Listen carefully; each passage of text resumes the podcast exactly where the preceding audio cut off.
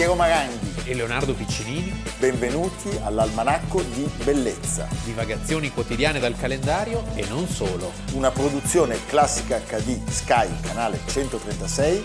In collaborazione con Intesa San Paolo.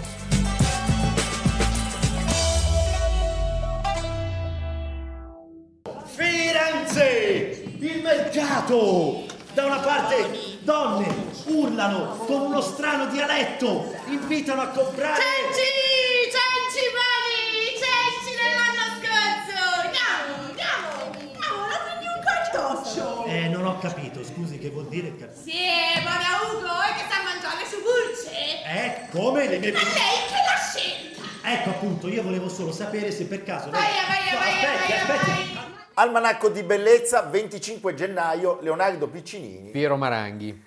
È un rarissimo esempio di sopravvivenza di un gabinetto letterario che oggi celebriamo, un gabinetto di lettura ottocentesco A Firenze. a Firenze, avete capito, stiamo parlando del gabinetto Viesseux. Yes, sì, Perché- una testimonianza di un mondo tra 8 e 900 che gravitava su Firenze, il mondo gravitava su Firenze, questo diciamo fino all'avvento del fascismo, poi quel sogno si sarebbe interrotto, anche se il gabinetto VSE eh, rimane oggi un luogo di produzione intellettuale notevolissima, conserva tanti documenti, Beh, tante pubblicazioni, tante opere e quindi è uno dei, Ed diciamo, dei sempre- vanti della città e dell'Italia Certo, tutta. senti, non è più nella sede No. originaria, È ente morale, è ente morale ma da tempo. Viesseux. C'è stato un passaggio di una banca molto Il- illustre, certo. Il Credito Italiano.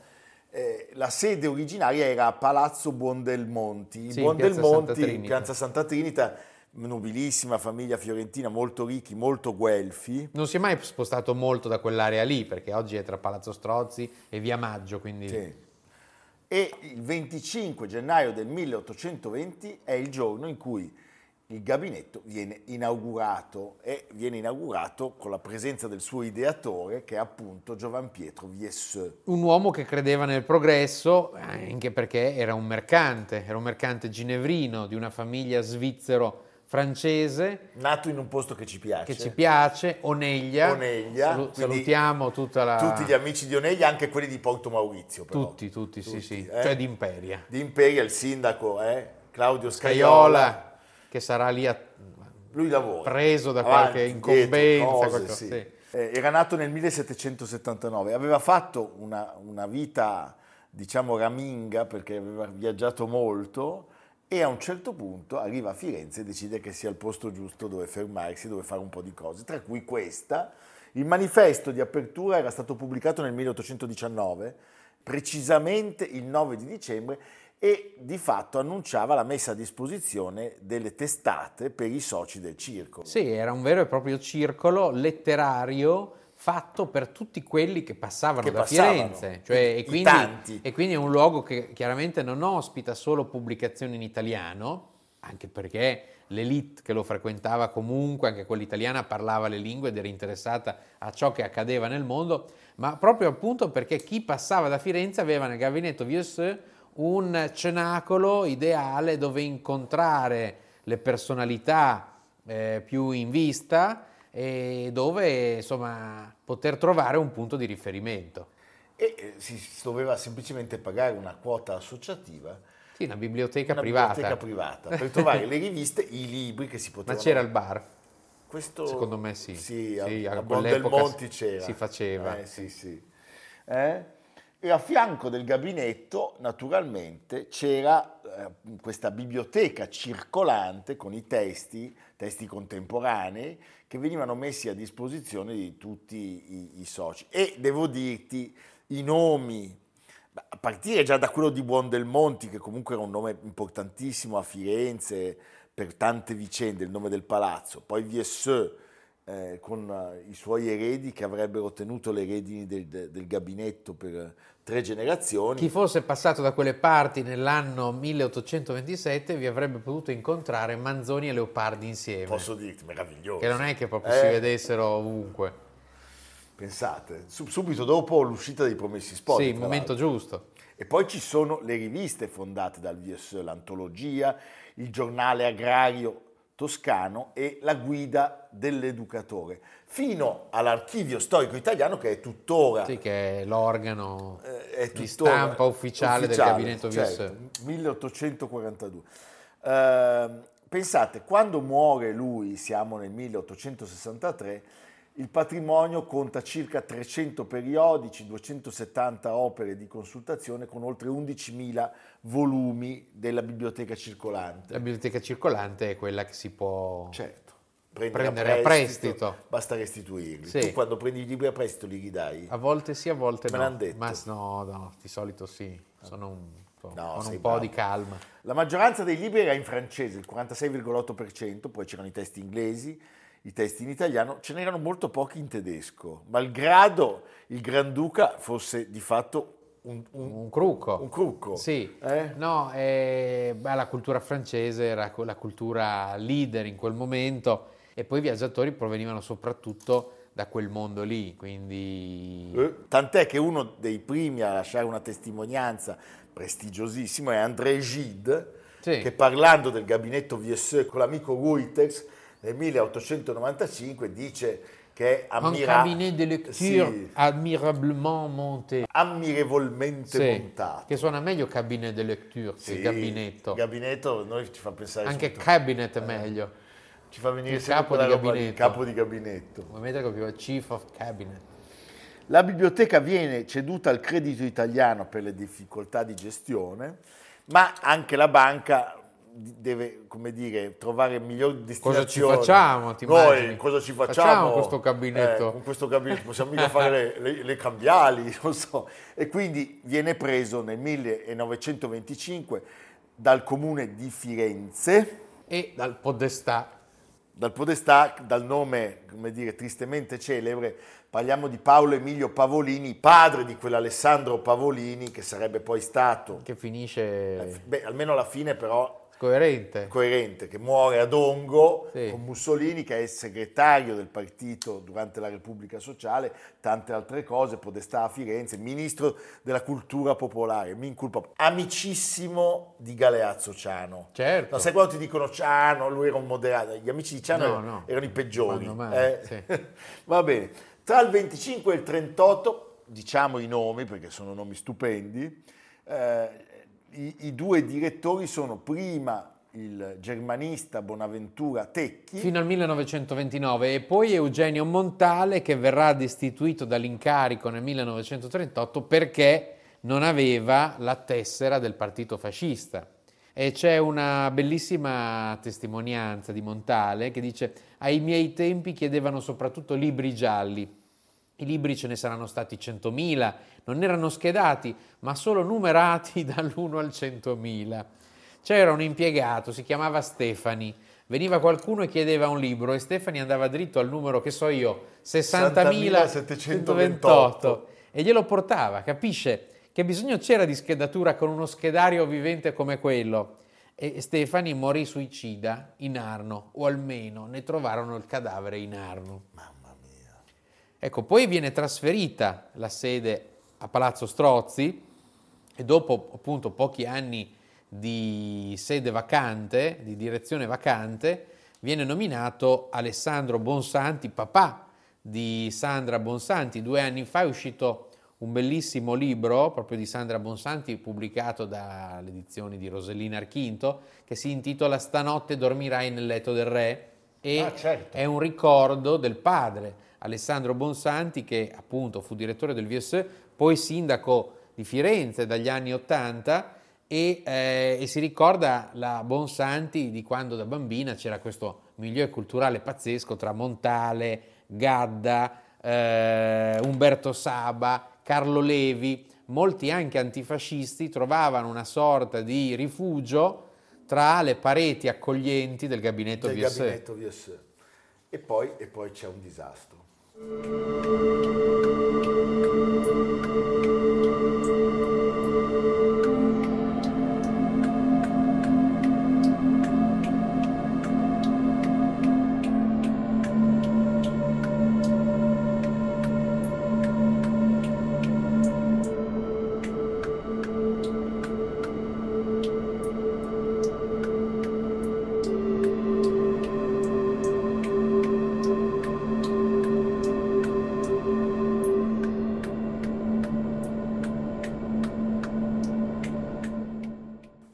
Leonardo, eh, c'è sempre Bonsanti durante l'alluvione di Firenze, il disastro, 180.000 libri sono danneggiati, praticamente il 50%, però questo porta anche a una trasformazione del gabinetto perché viene inaugurato il restauro dei volumi danneggiati.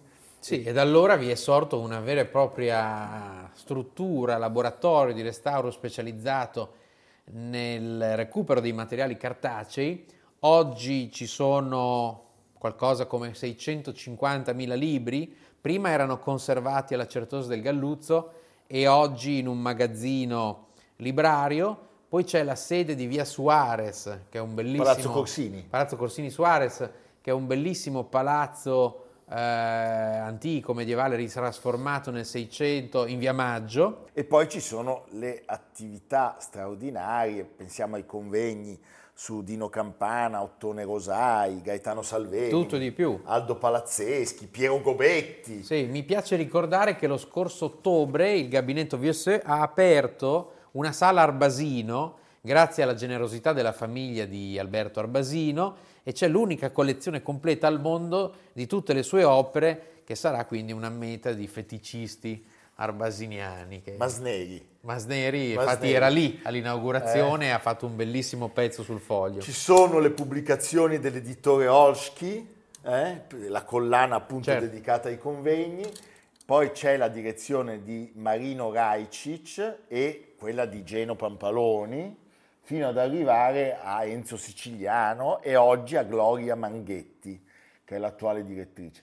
Senti Leonardo, diamo alcuni numeri e nomi. I soci fino al 26 erano 155.490 e i nomi sono stupendi perché se Non ci sono, perché non sono più vivi. sì, forse per questo.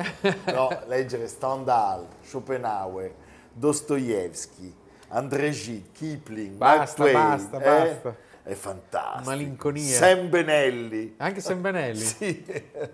Non Va stava bene. solo nel castello. E anche, Intanto- e anche Bakunin. Bakunin, Eh, Berlioz. Berlioz, va bene, senti, bellissimo. Noi abbiamo un ultimo contributo, evviva VSE.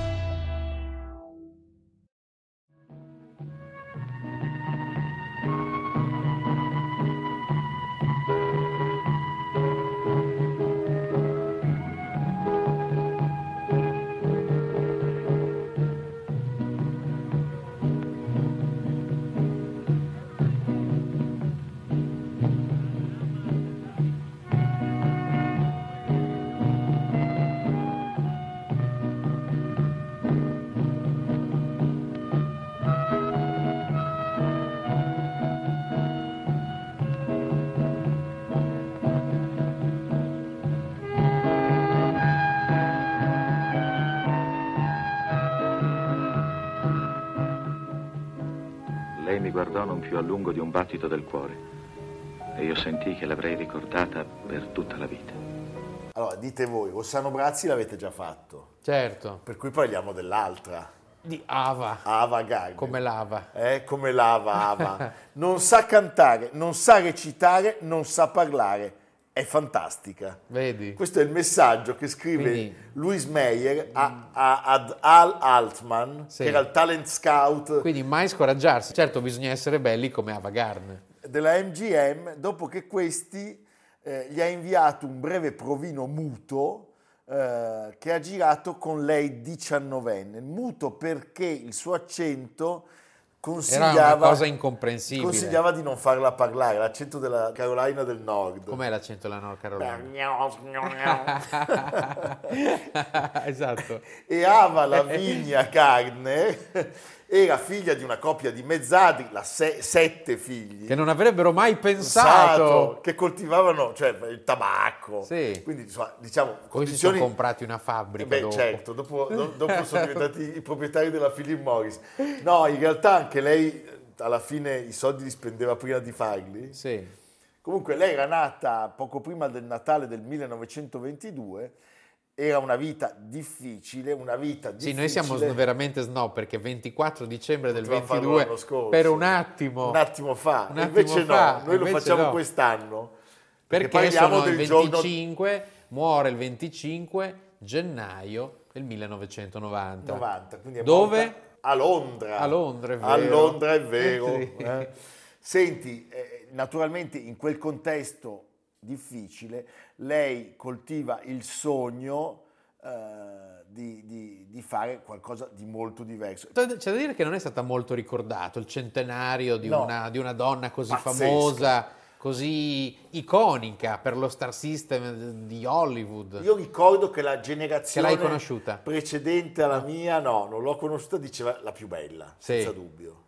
Cioè era, era stata una bomba, Nome eh, Ava Gardner. Gardner, che poi era il nome vero. Sì. Lei si chiamava Ava Lavinia. Per una volta. Per una volta. La madre eh, aiutava la famiglia, ma non riuscivano mai a riscattare la terra. I genitori lavoravano entrambi. Lei faceva sostanzialmente la direttrice in alcuni pensionati della zona. E sarà lei Quindi una fiaba. sì, una fiaba. Lei diceva, io nella mia vita ho visto più sorgere del sole di qualsiasi altra attrice, hai capito? Eh? Nel 1941 arriva a Los Angeles con un contratto standard Da chi? dalla MGM, dal Leone, con Leone arriva e subito viene presa un'insegnante di dizione per cercare di tirarla un po' Per su. sgrezzarla un po'. Le insegnano anche a tenerle posate, Sì. Le sue prime apparizioni cinematografiche sono delle comparsate, Mute. quasi tutte Quindi mute. non c'era problema. Una di queste è I ragazzi di Broadway, dove lei incontra il suo Mickey primo marito, Mickey Rooney. Sì. Beh, grandissimo. Beh. 1941 si innamorano, si sposano, si separano. Pochissimo Un dura anno, il perché- matrimonio perché lui, Mickey, era Lui molto veloce. Era veloce, era svelto, diciamo. eh. E, poi, e poi arriva un'altra persona piuttosto importante, un jazzista di fama, Artie Shaw, e eh, pensate... Che glielo passa Lana Turner. glielo passa- lui aveva avuto una storia con Lana Turner. Sì. Fantastico. Mi sento sempre di più Paolo Limiti quando Sì. parliamo di queste Eh, cose. certo. Anche questo matrimonio dura un quarto d'ora, non dura Sì. niente. Eh, come soffriva Ava in quel Sì, momento. Sì, certo. Eh. E lei però nel- nel- in quel periodo riesce a interpretare i film, i ruoli che le danno il salto di qualità. Certo, la fan fatale. I gangster, Sì. meraviglioso, Sì, non è quella pia e devota. ma assolutamente. Eh, Basato tra è la donna che quando entra basato, eh, tra l'altro fa girare la fa testa. girare la testa, basato su un racconto di quello che sarebbe poi diventato un suo grande amico, Hemingway, Mm, certo. e poi, E di- forse no, anche altro. e anche certamente altro. Eh, la dipende, storia- dipende se se ne è accorto lui. Lui però, no, era, perché- era troppo ubriaco. C'è la storia della piscina che racconteremo. Sì. Il suo debutto con lei lo fa Bart Lancaster e lei lo riempie di corna nel film.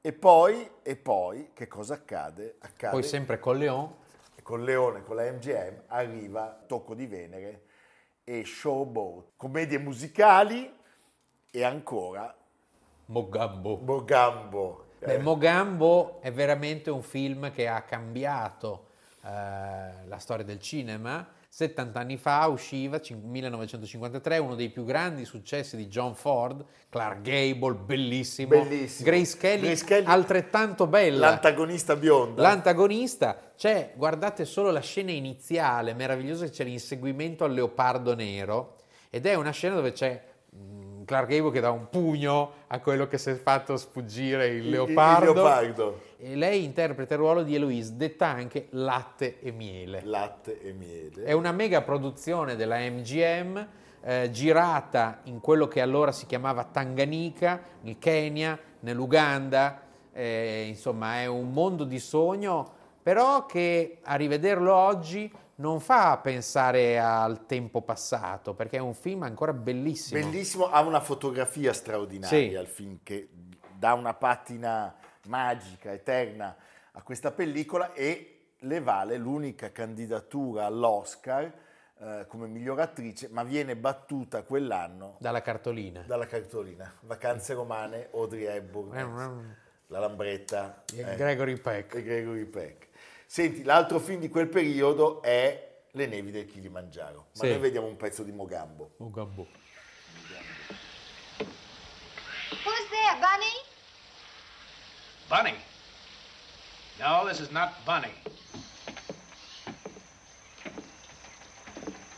Who are you?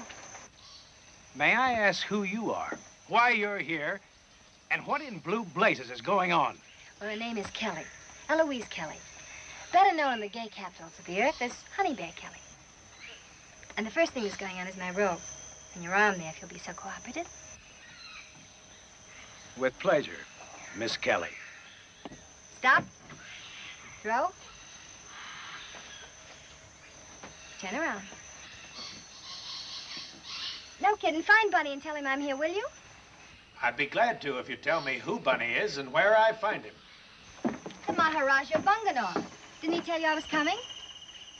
Nel 51 arriva un matrimonio, My way. sentite la voce di Leonardo che è praticamente uguale, Eh sì, uguale. a quella di Frank The Voice, Sinatra, The The Voice. Voice. Lei si mette con Frank Sinatra, viene giù il mondo perché lui lascia con grandissimo scandalo la moglie e i tre figli. La mafia non c'entra. La mafia per una volta non c'entra, è un periodo però molto... Non c'è Sam Giancana. Non c'è Sam Giancana, è un periodo molto controverso della vita di The Voice. I due sono troppo simili per stare... Si dice così Per durare, casi. fanno Sai, troppe per- scintille, tant'è che complice anche eh, un aborto, Mamma mia. eh, probabilmente indotto per salvaguardare la sua carriera, eh, solo due anni dopo sono già separati e poi questo divorzio ufficialmente arriva nel 57. Lei a questo punto decide di cambiare aria e musica. E vai in Spagna. Va in Spagna. Dove non c'era solo Franco, ma era anche molto facile se eri un VIP vivere alla Eh grande. Beh, certo. E poi era una Spagna ancora molto, molto così, molto rough. E corride, toreri, sangre. e arrivano. È lo stesso periodo in cui finalmente, avendo interpretato alcuni film tratti dalla sua penna, incontra Hemingway, si racconta appunto che lui, dopo che lei aveva fatto il bagno nuda nella piscina, avesse vietato ai suoi di svuotarla. Sì, ma lui c'era quando lei ha fatto il bagno nuda. Secondo me... o è stato lì con l'acqua No, la vera domanda è piscina? cosa c'era, ah, cosa c'era nella piscina? Era una piscina probabilmente di, di vodka, gin, eh? Si nuota bene nel gin. Qui non in Spagna ma a La Habana. Sì. E poi, e poi è lui che la introduce al mondo delle corride. E qua appunto arriva un altro amore pazzesco. Corna. eh, I tori. I tori. eh, tori e corna. Dominguin. perché Lei si mette con Luis che tutti conosciamo. Io l'ho anche conosciuto. Guarda No. l'almanacco. Col toro però, Toro. seduti di fianco. Ah, il procione è geloso. Allora, lui di lei diceva era come avere un lupo Un feroce. lupo feroce in gabbia. in Parlava gabbia. come Julio Iglesias, Sì, lui. esatto. No, come, come Miguel Bosé. Senti, a un certo punto nel 54 a Roma c'è un cocktail di presentazione della contessa Scalza. Lei incontra un ragazzo meraviglioso. Quando anche gli italiani dicono la loro, come Oh! Gigi Rizzi con Brigitte Beh, Bardot. ma se- abbiamo iniziato abbiamo- con Rossano Brazzi. Rossano Brazzi. Perché Walter Chiari. Walter Chiari, sappiamo benissimo la storia di Tazio Secchiaroli, il paparazzo che viene Paparazzo. malmenato da Walter Chiari e sembra uno scherzo del destino perché pensate, Walter Chiari si era lasciato con Lucia Bosè, lei con Domenghin, gli altri gli piacciono a Piero da questi, tantissimo. A lui no. intrecci, A lui queste cose- intrecci. lui vorrebbe parlarvi soltanto di Rosso Fiorentino e di Pontormo. E invece E no. invece no, io che sono una bestia, parlo di queste cose. E loro due iniziano una relazione, una relazione, cioè tutti e quattro sostanzialmente, Sì, si scambiano e pensate, a un certo punto diventano superstar. Poi come racconta Enrico Lucherini, storico press agent, questi incontri, queste coppie venivano anche formate alla bisogna Alla per l'uscita bisogna, dei film. certo. Cioè Walter Chiari credo che in quel momento lì non sia mai stato così conosciuto nel mondo. Tant'è che condividono un set 1957, la Capannina, dove pensate lui fa il terzo incomodo con altri due rivali d'eccezione, uno è David Niven Però e l'altro terribile. Stuart Granger. Stu- Stuart Granger, coi favoriti. Coi favoriti. coi favoriti. Appunto i tre si litigano Ava Gardner. Senti, lei è sempre stata piuttosto insicura sulle sue doti d'attrice. Devo dire che la- la- il passare dell'età, che mette un po' in secondo piano la bellezza, le ha dato maggior sicurezza come interprete e arriva... Sì, è completamente eh, formata, è un'attrice perfetta. Infatti c'è un film straordinario, bellissimo, Bellissimo. che vi consiglio assolutamente, di John Huston d'altra parte, eh, La notte dell'iguana 1964 con uno splendido Richard Barton meraviglioso. che deve tenere a bada la giovane Sue Lyon che prova a sedurlo. Tennessee Lui- Williams, eh, Tennessee Williams, lui è un ex prete mezzo alcolizzato che finisce a fare la guida turistica in Messico di un gruppo di, di svitate e lei è splendida, è, è un'avventuriera e quindi è sicura di sé ma è anche molto disperata, è molto tenera e tutto è girato in questo meraviglioso contesto tropicale. Beh, stupendo. E lei viene candidata come miglior attrice ai Golden Globe e ai BAFTA. Pensate, eh, pare che della Notte dell'Iguana stiano per fare un remake a Milano, verrà girato, si chiamerà La Notte del Procione e noi saremo... Che non è un film di No, spionaggio, non è un film di fiore. è lo sciacallo, Eh, no, eh, il procione. il condor. Vabbè, guardiamone un passaggio, dai. Yeah, they. They are tearing me to pieces. I was just hanging on till I could get here to the to the hammock on the veranda over the rainforest and, and, and the Stillwater beach. That's all that can pull me through.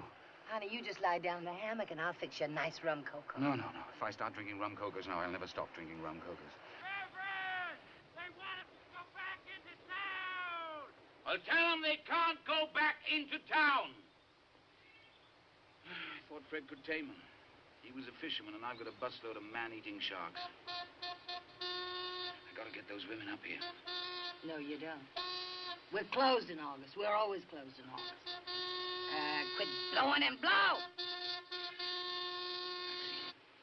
Maxine, Maxine, you gotta help me. Honey, you really gone. Maxine, I can't lose this party.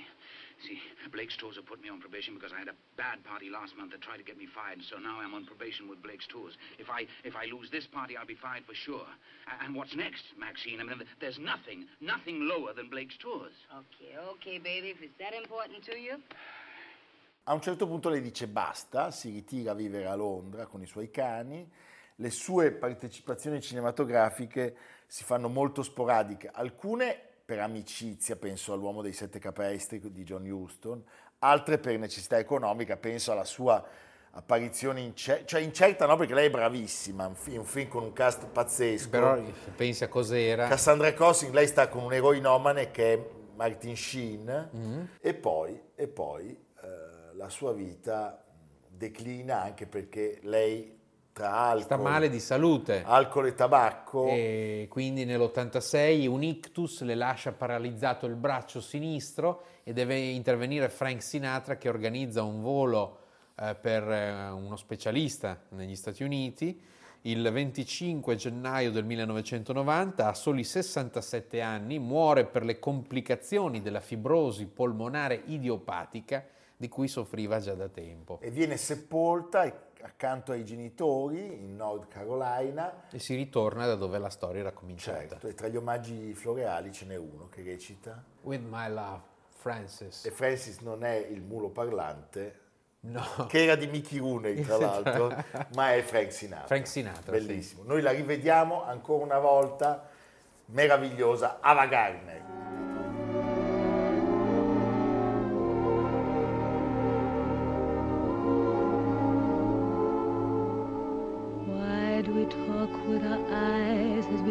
Across the table? And why do we walk arm in arm whenever we are able?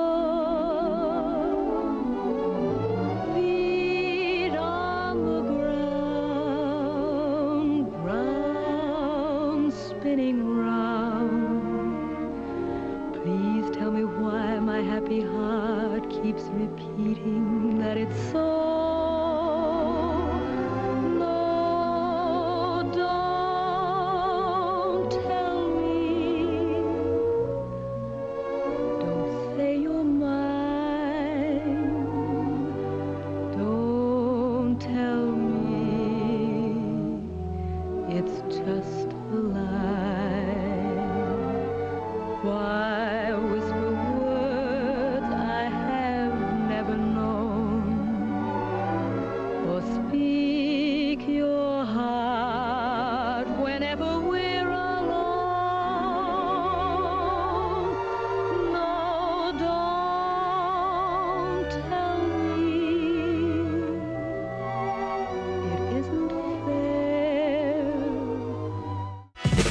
Almanacco di bellezza, a cura di Piero Maranghi e Leonardo Piccini. Con Lucia Simioni, Samantha Chiodini, Silvia Corbetta, Jacopo Ghilardotti, Paolo Faroni, Stefano Puppini. Realizzato da Amerigo Daveri, Domenico Catano, Luigi Consolandi, Simone Manganello, Valentino Puppini. Una produzione classica HD, Sky Canale 136 in collaborazione con Intesa San Paolo.